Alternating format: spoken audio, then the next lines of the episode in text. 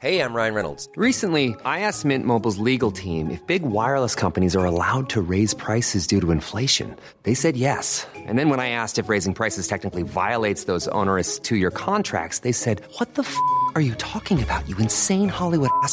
So to recap, we're cutting the price of Mint Unlimited from $30 a month to just $15 a month. Give it a try at mintmobile.com slash switch. $45 upfront for three months plus taxes and fees. Promo for new customers for limited time. Unlimited more than 40 gigabytes per month. Slows. Full terms at mintmobile.com. Hi, I'm Molly Jong-Fast, no relationship to Kim Jong-un. I'm a left-wing pundit and a writer at The Atlantic and Vogue. And I'm Andy Levy, former Fox News and CNN HLN guy and current cable news conscientious objector. And I'm producer Jesse Cannon, and I'm here to make sure things don't go too far off the rails. We're here to have fun, smart conversations with the wisest and funniest people in science and media and politics that help make what's happening today clearer. Our world has been turned upside down, and on the new abnormal, we'll talk about the people who got us into this mess and how we'll hopefully get ourselves out of it. What a great show we have today. Washington Post columnist Dana Milbank will talk to us about the media coverage of President Joe Biden. Then we'll talk to Zephyr Teachout, who's running for Attorney General of New York, and she'll tell us all about what's important for her run. But first, we want to give a warm welcome to our new co host, Andy Levy. Welcome. I don't even need to welcome you anymore because you will be as abnormal as I am soon. Andy Levy. I think I'm already as abnormal as you, just not in, you know, not in name until now. It's going to get worse, baby. Hang out with me and Jesse for a little while. It, it can only get worse. Co host Andy Levy. We're going to talk about libertarianism today. Oh, fun. Our segue is Thomas Massie, the congressman from great state of Kentucky, who went to MIT. I have to say, you know, I for so long had so much respect for MIT. Not anymore. No. Just, so we did a Christmas picture. I don't know if it's his real Christmas picture or if it was to trigger the libs, but it, a picture of, I guess, a lot of blonde people. I assume his family, all of them holding very big weapons. The goal, I think, was to get a little bit of that performative moronics, is what gets those small dollar donations in the Republican Party. And I think that was the goal. But I wanted your hot take because Massie, at least historically, claimed to be a libertarian at one time. Well, I actually was a libertarian at one time. I am not anymore. But look, I, and I don't even know what libertarianism is anymore because there were a lot of people who I thought were libertarians who somehow managed to align themselves with Donald Trump, which is, I think, as far from libertarianism as I thought libertarianism was. But, you know, with Massie, it's just, it's like it was a picture of him and his wife and their kids, but basically it was a picture of they were, it was all children. Like all of this is just so childish. And it's just, you know, if it's, if it's meant as trolling, like whatever, you're, you're a fucking sitting congressperson you know do you really is that is that your life now? Like that makes you proud when you look in the mirror that oh i i trolled people on twitter? Like that's your resume? I mean come well, on. what's really interesting about it is that there was a columnist from reason yeah it was i think billy binion is the reason writer who you know he sort of basically said like here we go i say this as a libertarian when people are confused and ask why i don't like gun culture i should just show them this photo they're not handbags they're machines used to kill people necessary in certain situations, yes, but I'm tired of folks acting like this stuff is cutesy. Pretty sane, if you ask me. Yeah, he's a hundred. I mean, he's a hundred percent correct, and you know, uh, which of course gets you in trouble these days. But you know, and as you said, Massie then you know replied and sort of and tagged you know at reason when someone sort of called him on it. He basically admitted he said the donors care you know so he was basically like for a, a, bunch of people who are obsessed with cancel culture like look at what you're doing you know you're going after a columnist and trying to get him in trouble with the donors. And what really bothers me is i you know i follow a bunch of people who work at reason and it's entirely maybe i missed it or whatever but i did not see a lot of jumping to binion's defense. And that you know, struck me as as troublesome and a, a little uh, or troubling and a little problematic. You know, again, especially for I just these people who are constantly obsessed with cancel culture, but they don't seem to really want it to go both ways. well, here's Dave Rubin. Everyone at Reason except for Nick is a tool, troll, slash irrelevant. okay. Well, I mean, okay. Coming from possibly the slowest person in right wing grifting, which is a real, real feat for, for, for, for Jabin. Yeah, I mean, Dave Rubin is not somebody who should ever be taken seriously. And it's unfortunate that he is by certain segments of the population. It's nice that he likes Nick Gillespie. I mean, we all love Nick Gillespie, but Dave Rubin's golden retriever energy is really something to behold. But yeah, no, I think it's a good point. They've really lost their shit on the guns. I mean, on everything, but really on the guns, especially. You know, I'm not an anti-gun person. I mean, I was in the army. I when I lived in Los Angeles, I owned a handgun. You know, I am not a hardcore anti-gun person, but I also like this whole gun culture thing is so again, it's just it's just childish and it's this fetishization of of weapons of death. It's like but it's interesting because it does come back to this idea, right? Like last week we had Marjorie Taylor Greene and we had Lauren Boebert, both of which are big small dollar donation getters. And we had Lauren said this crazy lie of a story that was extremely Islamophobic about how Ilhan Omar, she didn't have a backpack, so the security guards weren't worried that she was going to blow them up. I mean, it was like the most racist disturbing story. And it wasn't even, and of course, according to Ilhan Omar, and I'm sure this is right, it wasn't even true. But Boebert has been telling this story all over town for months right. and months. And the goal was small dollar donations. And then Marjorie Taylor Greene injected herself into it because it begot a wave of like, are these the fringe or are these really the mainstays of the Republican Party? Right. And the answer is they're the mainstays. They're not the fringe anymore. And well, the fringe is the mainstay, I think, is the maybe one way to put it. You know, all these Republican strategists said that the extremism gets them money on Facebook. So, really, we now know the Republican Party is being guided by the most extreme part of their base, but we do now know that it's not a chicken or the egg thing. It's Facebook that drives this first, and then it's that they follow along with the base because it gets the money, which doesn't seem like it may have a solution on like so many things we discuss in this podcast. What do you guys think of that's that? That's obviously true that it gets them the money and it gets them the small donations. But I don't think that's all of it. I think that's maybe even just, I think that's kind of a reductive way of looking at it to think that that's the whole game because I really think that they do want to affect change in Washington. And I think it's, you know, I, I think we have to be a little bit careful when we talk about people like uh, Marjorie Taylor Greene and Lauren Boebert as as just like oh they just they just want to raise money off it. And yes that is obviously a big part of it but they do have agendas and they do want to get those agendas passed. And so I, I think you know it's sort of at our own peril that we dismiss them as I think for a long time we did and I think I think people are starting to take them a little more I hate to say seriously, but not their ideas, but the fact that they exist and are there. Right. No, I agree. And I think you you make fun of them at your own peril. Well, that's the thing. And they're easy to make fun of because they're fucking idiots. And they're idiots in what should be just an incredibly obviously goofy way. But and, and yet they have support you know, because this is where we are now. And, you know, Kevin McCarthy doesn't give a shit and he, you know, he's fine with it. He's made that clear. And, you know, he'll occasionally, you know, make some sort of uh, half-assed gesture at, at at sort of a wrist slap, but but generally speaking, he doesn't care because uh, you know again the money's coming in and they're part of his caucus, what's happening here is McCarthy, he's being Trumpy because he thinks Republicans are going to win back the House, which a lot of people think.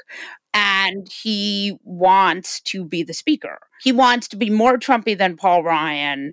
He's also quite stupid, I think it's fair to say. I, but he doesn't want to get replaced by a Jim Jordan. Now, he happens to be friends with Jim Jordan and is working really hard to placate the Jim Jordan side of the caucus, which is quickly becoming all of it but I'm curious to know what you think. Where does this end? Unfortunately, I do think it ends in 2022 with Kevin McCarthy as Speaker of the House. I think it's going to be it's going to be a miracle if that's not the case. And and I don't mean that it'll be you know some other Republican. I mean it'll be a miracle if the Democrats the House, retain yeah. control. But you know Kevin McCarthy has made this sort of you know he has no principles. His only principle is power, and he's made that deal. And you know and and that's what we're seeing now.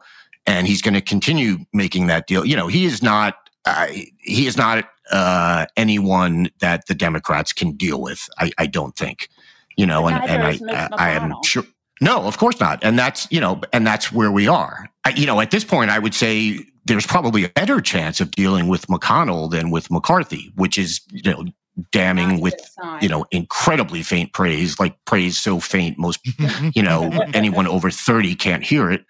But it's, you know, I, I do think if you, you know, if you put them next to each other, uh, McCarthy has, you know, and, and maybe it's a bit of an upset, but he's uh, so far in terms, he is the bigger asshole right now. You know, Yeah. I, I think than McConnell. which is pretty disturbing. No, it really is. But that is because I do think I, I think the House gives you a better sense of where the Republican Party is Yeah. nationwide than the Senate does, and you know, for look for obvious reasons, there's a lot more of them. You know, it, I don't. You know, or our our listeners are very very smart and they know what I mean.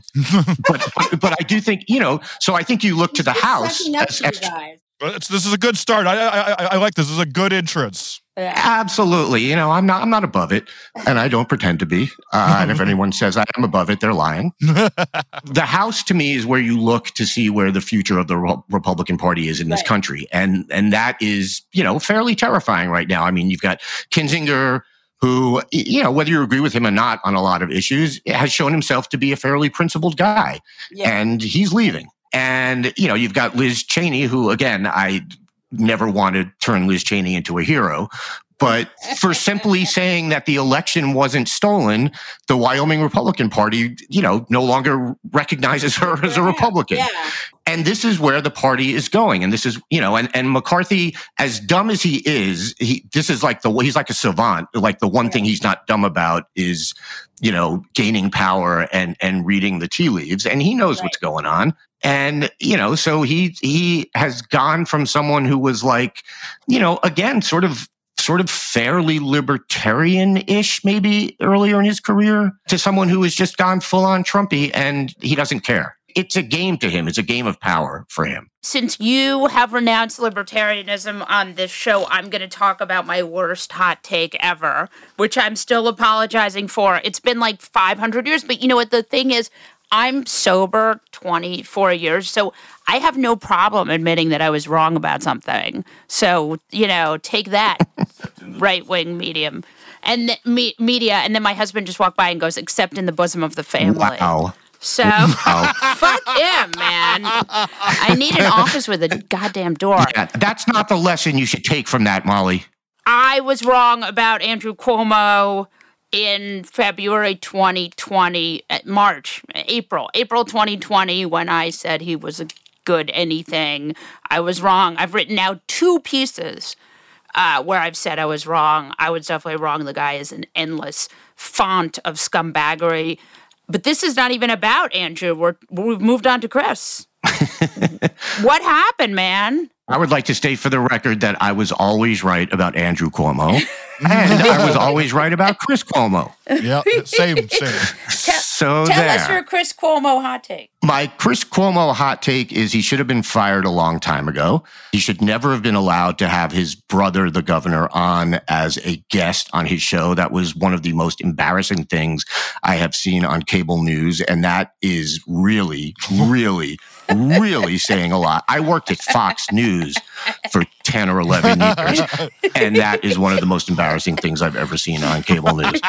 Everything he did was a direct violation of the most journalism ethics 101. My jaw was just continually dropping. And then, you know, he, he so he, he should have been, at the very least, he should have been fired when it first came out that he was helping his brother while still on the air at CNN. And I've said this before, you know, he, he talks a big game about, you know, he wants to make this about helping his brother. And, you know, and, and unfortunately we saw some people in journalism sort of if not leaping to his defense, but basically saying, well, I would help my brother out if they were in, in trouble, you know, and sort of not pointing out that, first of all, what he was helping his brother out with was trying to, you know, dig up dirt on people who accused him of sexual harassment, which if you would do that for your brother, I, yeah, you shouldn't do that for even for your brother. it was that was such an interesting moment because I mean nobody asked them. You know, there was a perfectly good opportunity not to get involved in a terrible scandal, and they did it anyway. Yeah, no, exactly. They, they couldn't help themselves, basically. Yeah, nobody asked you. That has nothing to do with you. Like, just sit it out, man. Right. Family first, job second. That was what he kept saying. Then take a goddamn leave of absence from your job and help your family. Because you know what? In journalism, it can't be family first job. There, there are a lot of jobs where, you know, fortunately or, or unfortunately or not, it can't be family first. And you can't throw out your ethics at a job for a family member. You can take a leave of absence from your job, which Chris Cuomo could easily have afforded to do, by the way. This is not some, you know, this is not some poor person who has to keep working while helping their family. Right. This Right, is an ungodly rich person who couldn't Right. even take, you know, because he couldn't bear to not have his mug in front of people every night, you know, lecturing us while he was, you know, doing horrible things. So he should have been fired as far as I'm concerned back then. You know, the fact that he was fired now, great. I don't think, you know, Jeff Zucker's statement that this was a tough decision. Well, it shouldn't have been a tough decision. I know what you mean. It's a guy you've employed for a number of years, but sorry, this was not a tough decision. He made it real, real easy for you, Jeff. You know, uh, this was not a borderline case. There's no plaudits here for CNN for doing what they should have done a long time ago. I mean, for me, in my mind, I just always thought there was so many problematic conflicts, you know, and then there was also allegations of sexual harassment. You know, I just don't understand. There are so many talented women and men who are in the cable news space. It's okay to have someone new. It's not the Supreme Court. Yeah, and other people, you know, I'm not the first to point this out, but it's not like Chris Cuomo was Walter Cronkite, you know, or someone where you're like, well, and again, if Walter Cronkite had done what Chris Cuomo did, he should have been fired too. You know, I'm not, I'm not saying he shouldn't have. But he's it's not even that. It's it's basically, you know, baseball has this metric wins above replacement, which ranks a player by like how many wins they get their team above what like sort of an ordinary player would get them. And if you did that for cable news, I don't think you're sitting there going, Chris Cuomo's wins above replacement or ratings above replacement. Is that fantastic? He's not like, this is the guy you're going to the mat for. You know, he's not a generational talent. And like you said, Molly, there are a lot of people who could do the job as good as, if not better than him. And many of them are, you know, I know this is a shock. Many of them are not even white guys, you know? So to keep a guy around who has all these issues and you know believe me the, the the sexual harassment stuff that's come out about him i'm not at all saying that cnn knew about those before this investigation but his reputation was not minty fresh before these things came out you know there were there were stories that would go around and whatever and i, I don't know if they're true or not but but there were definitely stories about him I'm going to save you from having to finish that sentence because who Thank you. knows? But as someone myself who's been a beneficiary of nepotism, right? I had a famous mother and I love to talk. No, listen, man, I'm not a fucking hypocrite. I'm who I am, right? I had a famous mother, famous grandfather. I mean, not as famous as Mario Cuomo, but you know, they didn't have a catchphrase or anything. They weren't governor of New York, but they were famous. Nobody gives a fuck. Like, just fire him. Who cares? You know, it's a nice novelty. It's fun for party games. But if you're not, you know, it's, I guess it's relevant for Jeopardy or whatever, but it really doesn't make you any better at anything than anyone else. So why the fuck do it? yeah i just i want uh i want a ryan murphy show on fx Oh, I was just thinking that. I have to say, when it came down, I was like, I would watch the hell out of a Ryan Murphy show about that. Yeah, it would be called uh, The Family, you know, or, or something like that. And it would be, I think, John Turturro and Bobby Cannavale as Oh, Chris and Andrew. And then you bring in Al Pacino as the ghost of Mario Cuomo, who, like, you know, pops up to give his kids advice in various situations.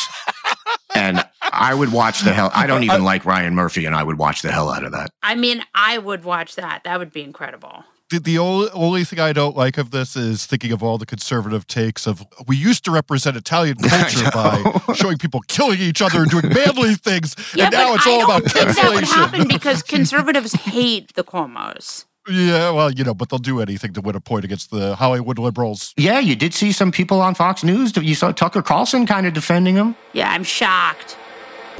Hey, folks, if you haven't heard, every single week we do a special bonus episode for Beast Inside, the Daily Beast membership program. Sometimes we interview senators like Cory Booker, or the folks who explain what's happening behind the scenes in media, like Jim Acosta or Soledad O'Brien. Sometimes we just have fun and talk to our favorite comedians and actors like Busy Phillips or Billy Eichner. And sometimes we just have friends around to analyze what's happening in the news. You can get all of our episodes in your favorite podcast app of choice by becoming a Beast Inside member, where you'll support the Beast's fearless journalism, as well as getting full access to podcasts and articles.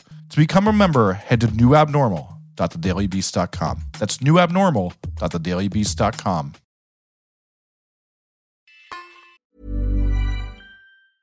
It's that time of the year. Your vacation is coming up. You can already hear the beach waves, feel the warm breeze, relax, and think about work. You really, really want it all to work out while you're away.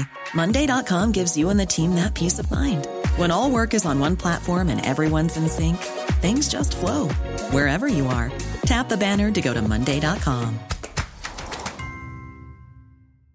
A lot can happen in three years, like a chatbot may be your new best friend. But what won't change? Needing health insurance. United Healthcare Tri Term Medical Plans, underwritten by Golden Rule Insurance Company, offer flexible, budget friendly coverage that lasts nearly three years in some states. Learn more at uh1.com. Dana Milbank is a columnist at the Washington Post. Welcome to the new abnormal, Dana Milbank. Thank you, Molly. It's a pleasure. I'm very excited to have you. The first thing I want to ask you, and I may have made this up, but I really want to talk about it. Were you an inspiration for a character on Veep?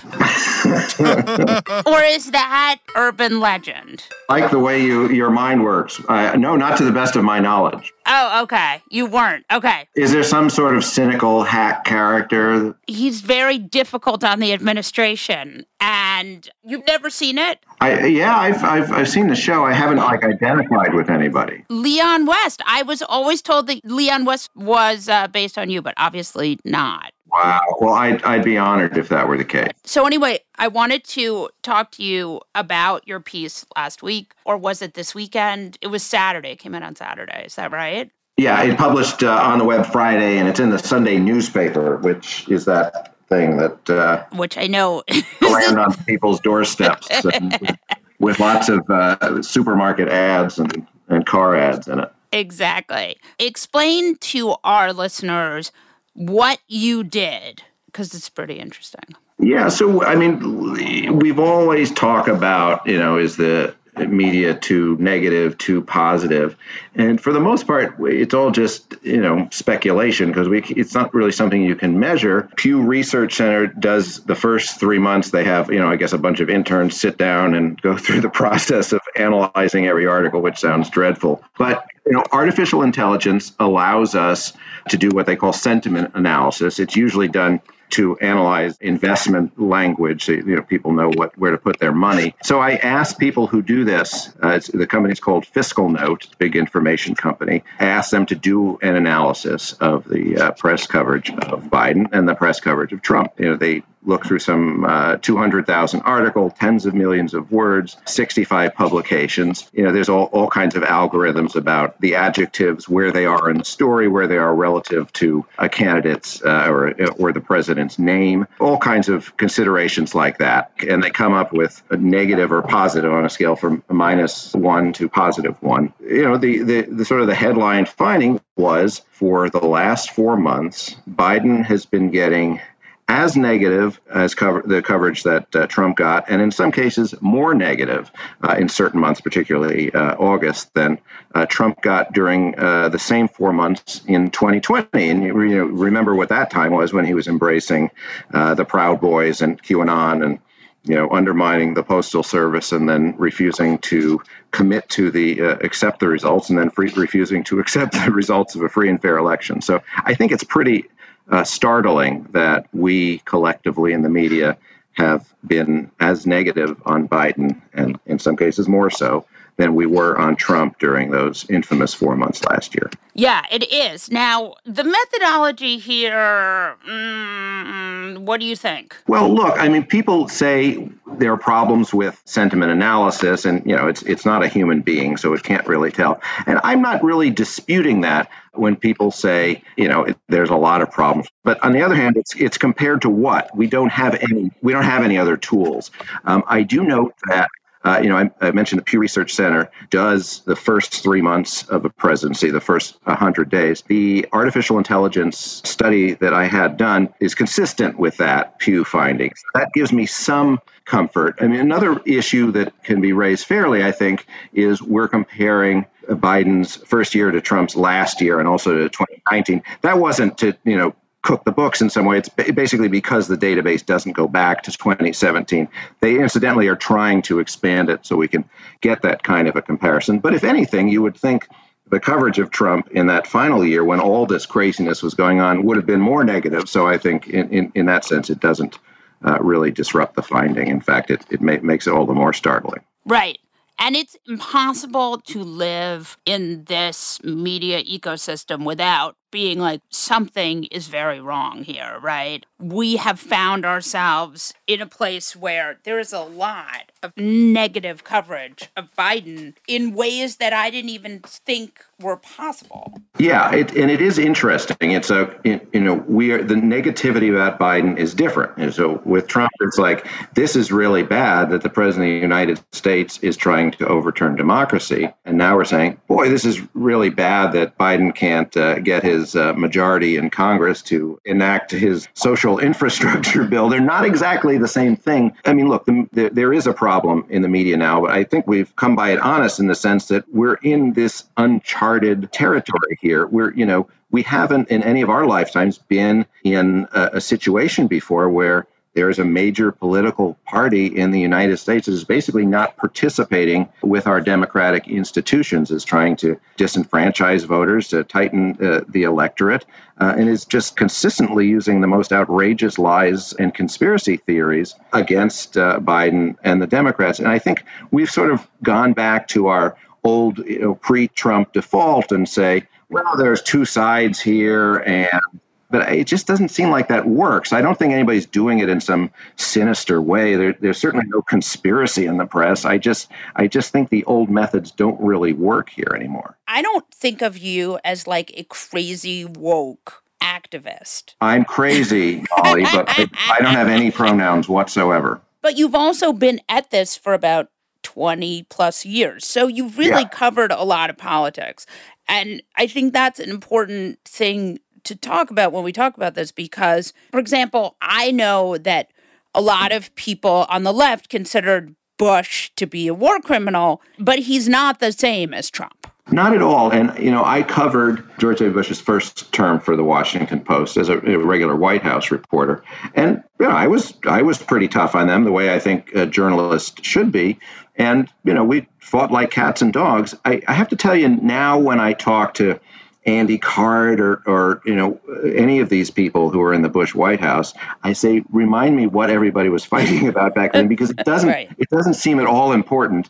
Uh, and they agree. I mean, you know, in the in the fight we're in today between democracy and authoritarianism, we're all on the same side. The people who worked at the Bush White House. I mean, maybe there are a couple of exceptions, but most of them, and me. And I, I mean, and I don't think there's anything wrong with journalists, you know, I'm a columnist, but, you know, regular beat reporters taking sides in the struggle between democracy and authoritarianism, between fact and fiction. It just like, you know, traditionally we're not partisans, but you can be a partisan for the facts and you can be right. a, you know, a, a, partisan for democracy. I, I think we have to be. I think that's really an important point. So, Dana, you had a tweet that piqued my interest after Ryan Lizza was pushing back on your piece a little bit that it's interesting that Germany's Axel Springer completed its takeover of Politico on October 18th, and that's exactly when Politico took its sharply negative turn against Biden. Can you give us some background on this and like what, what you're seeing here? Yeah, and I, let me take a, a, step back from this. Um, Ryan Lizza is an old friend of mine. We worked at the New Republic together, you know, starting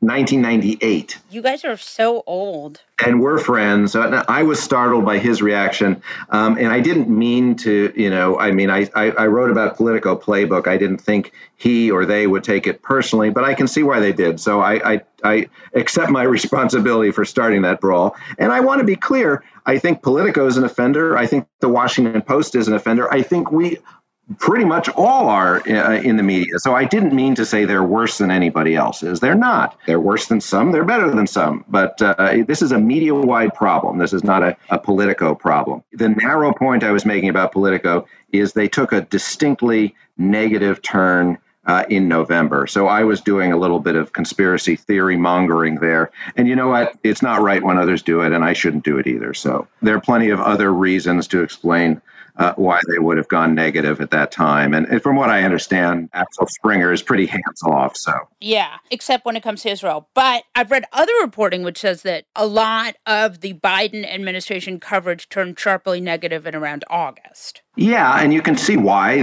That was the messy Afghanistan uh, pullout. We started to focus on the inflation problems. You know, the Delta wave was at its high uh, flow at that point. Uh, you know, you can kind of understand that, and that was the most negative month in the analysis uh, for Biden. But it hasn't really returned to equilibrium. Now, you know, and, and maybe it is the media as usual, just sort of follow the polls. But I think it's uh, you know it's chicken and egg, and I think the media also drive the polls. So I think we're in that kind of a rut now, and looking for bad news. You know, very excited if the jobs report is, is is not good. Kind of not so interested in it if it is good. You know, we've been here before. At best, it's news bias. At worst, it's bias bias. Right. I, I mean, I don't. I don't even. You know, the, it, I, I'm talking about sentiment as opposed to bias because I don't know. You know, we can't know what's going on in people's heads. We can only know what they type out of their computers. But I think it's basically we've just, re- it's nothing nefarious in the sense that we've returned to our roots of just being sort of adversarial journalists. Uh, you know, we like conflict, and there's really nothing wrong with that. But you know, the conflict now is between, as we were saying, democracy and its opposite. I think that's the conflict we need to be focusing on, not the Republicans are blaming Biden for COVID deaths now after, you know, spending the year discouraging people from getting vaccines so they're dying. So we're silly to be uh, neutral in that kind of an argument. It is interesting to me that we have a right wing media that is completely focused on GOP messaging to the point of like, you know, the Washington Free Beacon is basically an oppo shop.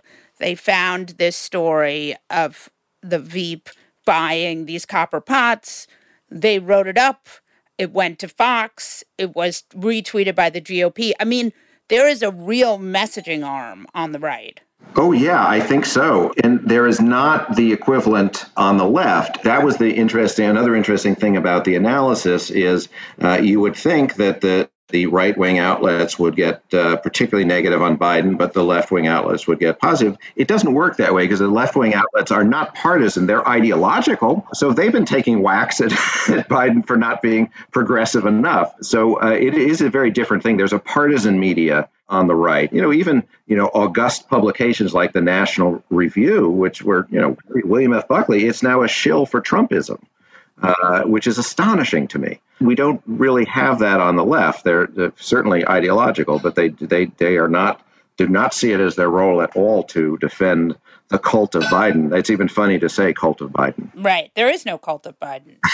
no, every, everybody's after him just for different reasons. Right. It is interesting. I'm writing about how the media has failed to cover the fall of Roe with the kind of gravitas it should have. What do you think the failure here is? What could you do to fix it? Well, this is a little different from democracy versus uh, authoritarianism. I mean, this is in the you know this is within the bounds of uh, of argument, but I do think a lot of the Roe coverage has been you know who's it going to benefit you know, do, will there be a wave of uh, you know outrage among women that'll benefit Democrats next year, or uh, will that not, in fact, be the case? And that may or may not happen one way or the other. But we have had, as the justices say, a, a super precedent, and there's most people alive today do not remember an America where women did not have access to uh, legal abortion. It's an enormous societal change that the Supreme Court is about to bring about, and uh, I think that's getting lost in sort of the calculations of uh, you know who who wins, who loses in the in the short term. Whereas it's, this is much bigger than partisan advantage. Yeah. So interesting. Thank you so much for joining us. It has been my pleasure, and I look forward to reading your excellent newsletter. Zephyr Teachout is running for Attorney General of New York State. Welcome to New Abnormal, Zephyr. Hi, I'm so excited to be on. Great to talk to you. We're excited to have you. The first thing we have to talk about is you were right about Andrew Cuomo. Yeah, obviously, I remember very clearly when I decided to run against him. And frankly, it was a little scary because it, it wasn't just, this is back in 2014 and I chose to run against him for several reasons, including that he refused to enact campaign finance reform, refused to do anything for kids um, in terms of what was happening with school funding, uh, was shutting down an anti corruption investigation uh, before it really got started. But, you know, so I was making this decision. I, I made the decision to run against him because we had real substantive differences, and I really believe New York deserved a lot better. But I got to tell you, his reputation for vengeance and retaliation was so strong that it was a little scary. Um, and then after I started running, I would hear these stories, and I continue to hear them about, you know, if I would just talk to somebody, they would get a call from Joe Percoco. Who's for the for our dads? Explain who Joe Percoco is. Percoco was Andrew Cuomo's right hand man, who is now in prison for bribery. but at the time, everybody knew him as Andrew Cuomo's right hand man. Cuomo said he's like a brother to me, and he would call people for talking to me. I mean, I wasn't getting endorsements. This was this was for having conversations to say, what are you doing, even giving her the time of day? So, you know, I am really um, happy that Andrew Cuomo is no longer the governor of New York, but I am, it's hard not to be a little sad about the lost years. You know, like New York is just so much better than Andrew and his economic development policy alone. This isn't technical stuff. This is money that went to donors instead of going to places that really needed infrastructure support. You know, there's a real lost years in New York from um, years of bad of you know bad leadership and abusive leadership. Andrew represented on a personal and power level a really toxic style. I don't even want to use the word style. That's way too generous. You know, a really abusive approach a use of power for his own ends. And I think it's really important that we connect the sexual harassment and retaliation with the nursing home cover up, with the use of public power and of public resources to write his own book to make himself rich. Because these are all just using the governor's office and the power of the state as an extension of himself. So that's one part of Andrew Cuomo. But the other part, which I think you're talking about, Molly, is the way in which he basically parroted a lot of Ronald Reagan talking points.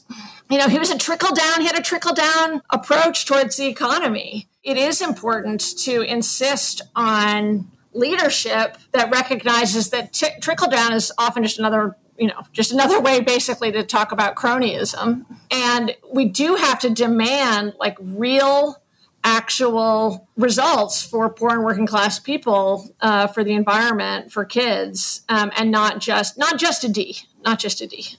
Yeah. I want to talk to you about your antitrust piece in the atlantic because that is something we've really had a lot of problems with. And it seems like there's not a lot of solutions. What's your solution? Oh there's a lot of solutions. This is Okay, let's hear them. Great. Yeah, there's some intractable problems. This is an area where there is so much that can be done and is starting to be done, and it's so exciting. And a little tidbit here in 2014, when I ran against Andrew Cuomo, I had a running mate, Tim Wu, who coined the term net neutrality, is also a great trust buster, and is now at the Biden White House.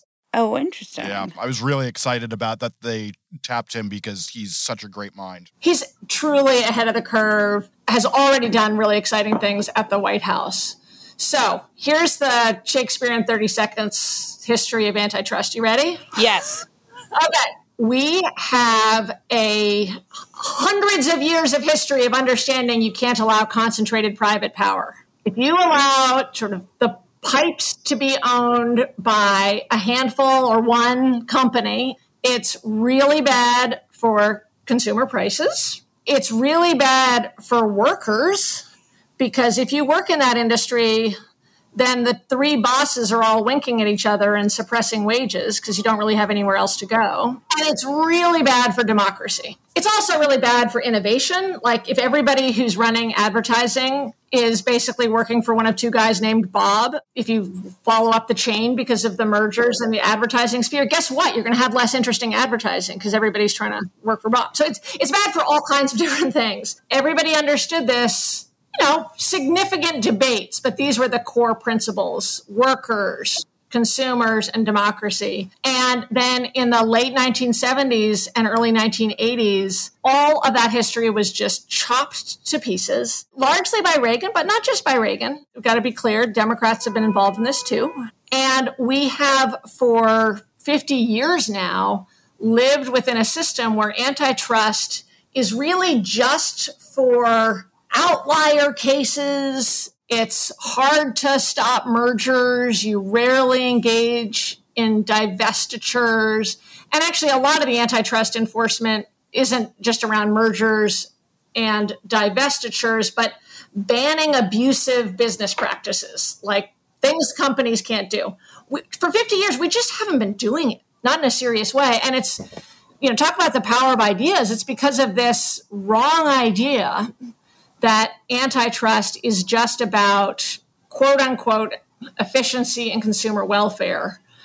And I, and Tim and uh, Lina Khan, before she um, became the new chair of the Federal Trade Commission, Jonathan Kanter, before he became the new head of the DOJ antitrust division, Barry Lynn. I mean, there's so many people have been pushing to say we've got to change this entire way of thinking, ramp up enforcement, uh, fix our laws, and get back to a more equal and fair economy.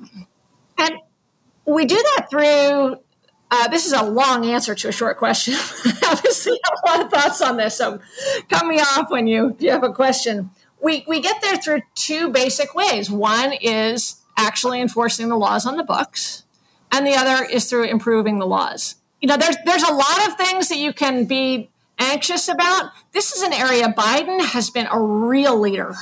Oh, that's good. Now, it's not just the appointments. I mean, we were just talking about Wu, Tim Wu at the White House, Lina Khan at the FTC, Kanter at the DOJ. He gave a killer speech this summer, and he talked about how the last 40 years of antitrust policy had failed.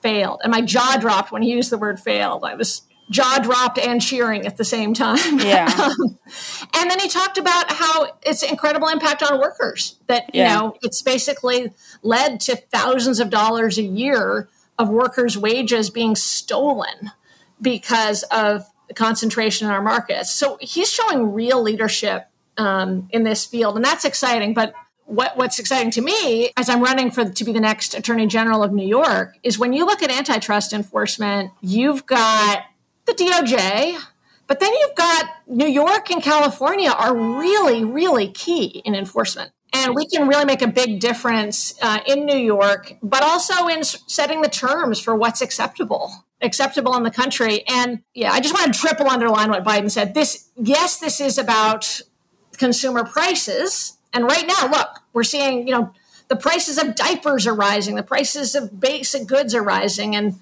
as Robert Reich has talked about, this is about concentration in the markets. That's one of the key mm-hmm. reasons we're seeing rising prices. And it's about workers who've seen these stagnated, you know, stagnated wages and abusive terms. We've, we've got to be much more aggressive at trust busting. Yeah. And I mean, I think one of the things that maybe Biden hasn't gotten enough good, we're talking about media coverage a lot here, enough good coverage about is how he's really been very unapologetically pro worker. Yeah, I agree. You know, when you look at what's happening in the Department of Labor and and Biden himself, I'm just going back to that speech, but you can tell and I and I talk to people who know him that when he when he talks about non-competes, Biden is just like, what the hell? you know? and, and he's right. Why do we allow companies to say, you can only come work for me if you agree to not work in this field for a year if you if you quit. I mean, what the hell? And and and I don't know the best exact phrase, but but but I think he's really good at uh, being a real champion uh, champion for workers, and Lord knows we need that. I wrote a lot about the sexual harassment stuff at Fox and at various other places, and all of these women had these NDAs. Oh my gosh! Right. And I mean, these NDAs have served no purpose but protecting sexual harassers. Yeah, no, they're the all of these things that we sort of weirdly got used to, and I say we. It's that when when you're looking for a job, you typically don't say it to your potential employer, and this is true whether you're getting a job in an ad agency or a media company or Burger King, and you need a job and your employer, your potential employer says, Hey, I'd really like to hire you, but you have to sign this uh, NDA. Most people don't say, don't feel the, the power, and they aren't wrong that they can negotiate around that. Right. So there's just this fantasy of meaningful competition in labor markets. And you know, when when you start seeing the rise of all of these coercive terms, it's really strong evidence of gross market power because if you actually had 20 options, employers wouldn't dare put these terms out there. They'd be trying to offer you better terms instead of more and more coercive terms.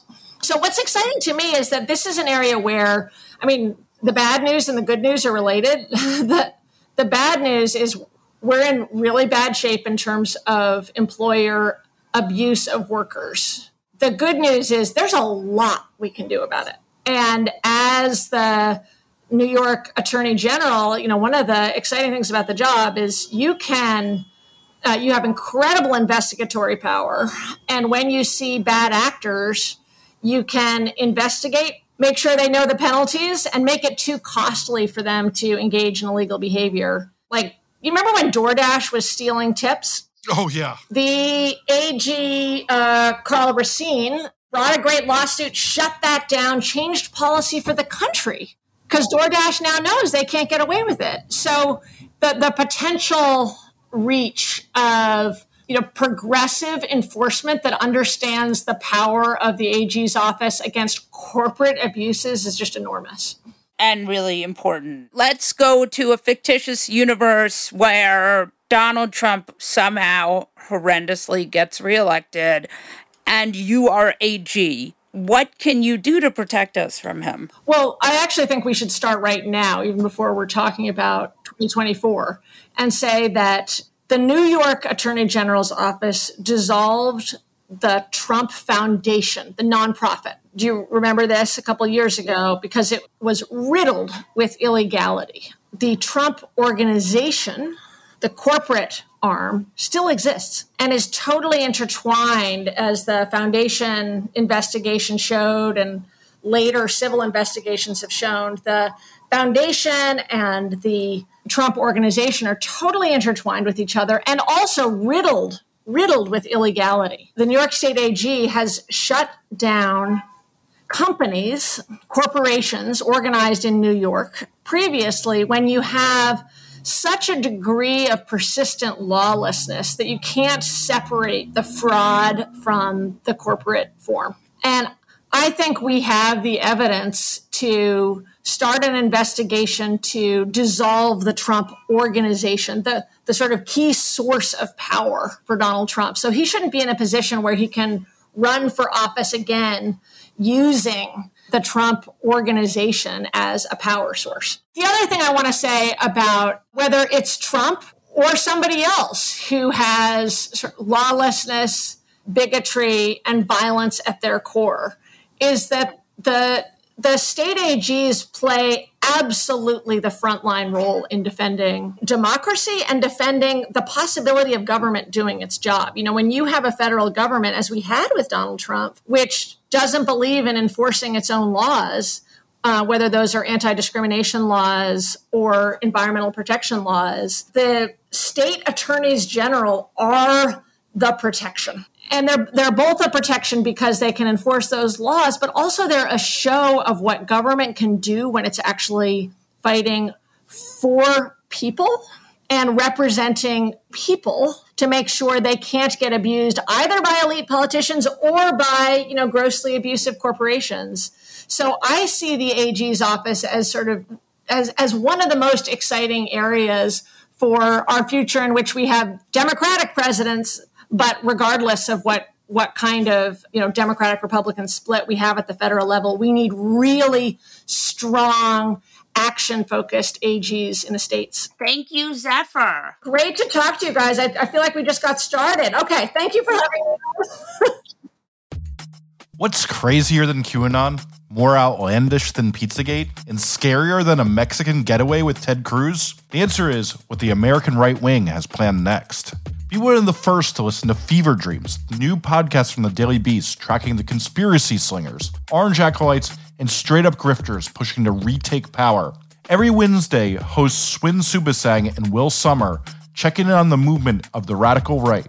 Head to thedailybeast.com slash podcasts or your favorite podcast player to catch the first episode and get subscribed. That's Fever Dreams, which you can subscribe to wherever you get your podcasts.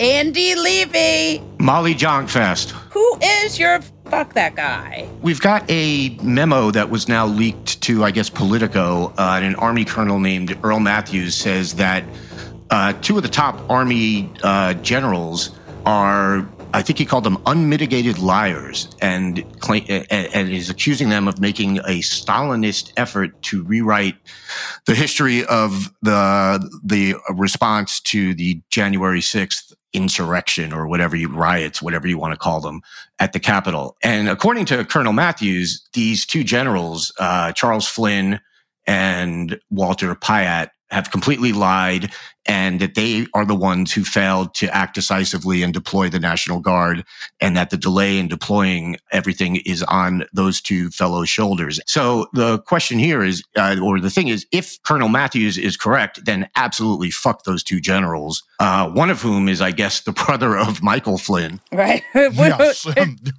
We, would be, we'd be remiss to not remind yeah. people that m- m- might have been some fuckery here. Yeah, so I'm already I'm already inclined to believe Colonel Matthews. I think on this one, so I'm just going to go ahead and say fuck those guys. So Molly, who's your fuck that guy for today? My fuck that guy is uh, a little bit unusual. It is the coverage of Vice President Harris rumors started circulating in July. Vice President Harris's staff was witting in a dysfunctional and frustrated office, burned out just a few months after her historic swearing in and pondering exit strategies. There's a lot of like soon to be empty desks, and we spoke to 18 people off the record. And there's a lot of this. You know, all these pieces then get picked up the New York Post then had a headline from this Kamala Harris described as a bully and soul destroying. I mean, ex Harris staffer says aides had to endure a constant amount of criticism, soul destroying criticism. Fuck you, man. Like, that's the job. I, I just can't imagine, like, a. Can you imagine a man having his staff complain that they were critical. A lot of criticism. I mean, I'm sorry. She's the vice president. It seems very sexist and racist to me. Andy, do you think it's sexist and racist? And if not, I will reach through the computer and punch you. In that case, yes, I do, Molly. On that note, we'll wrap this episode of The New Abnormal from the Daily Beast. In future episodes, we'll be talking to smart folks from the Daily Beast and beyond from media, culture, politics, and science who will help us understand what's happening to our country and the world. We hope you'll subscribe to us on your favorite podcast app and share the show on social media. Thanks so much for listening, and we'll see you again on the next episode.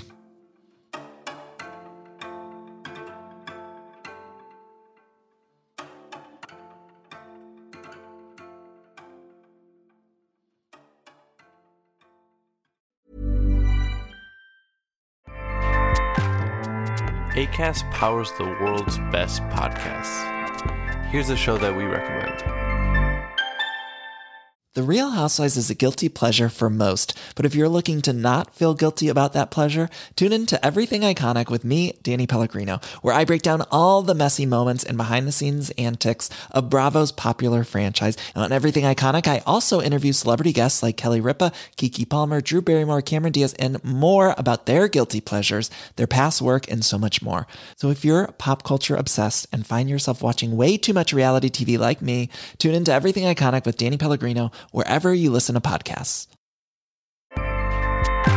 ACAST helps creators launch, grow, and monetize their podcasts everywhere. ACAST.com.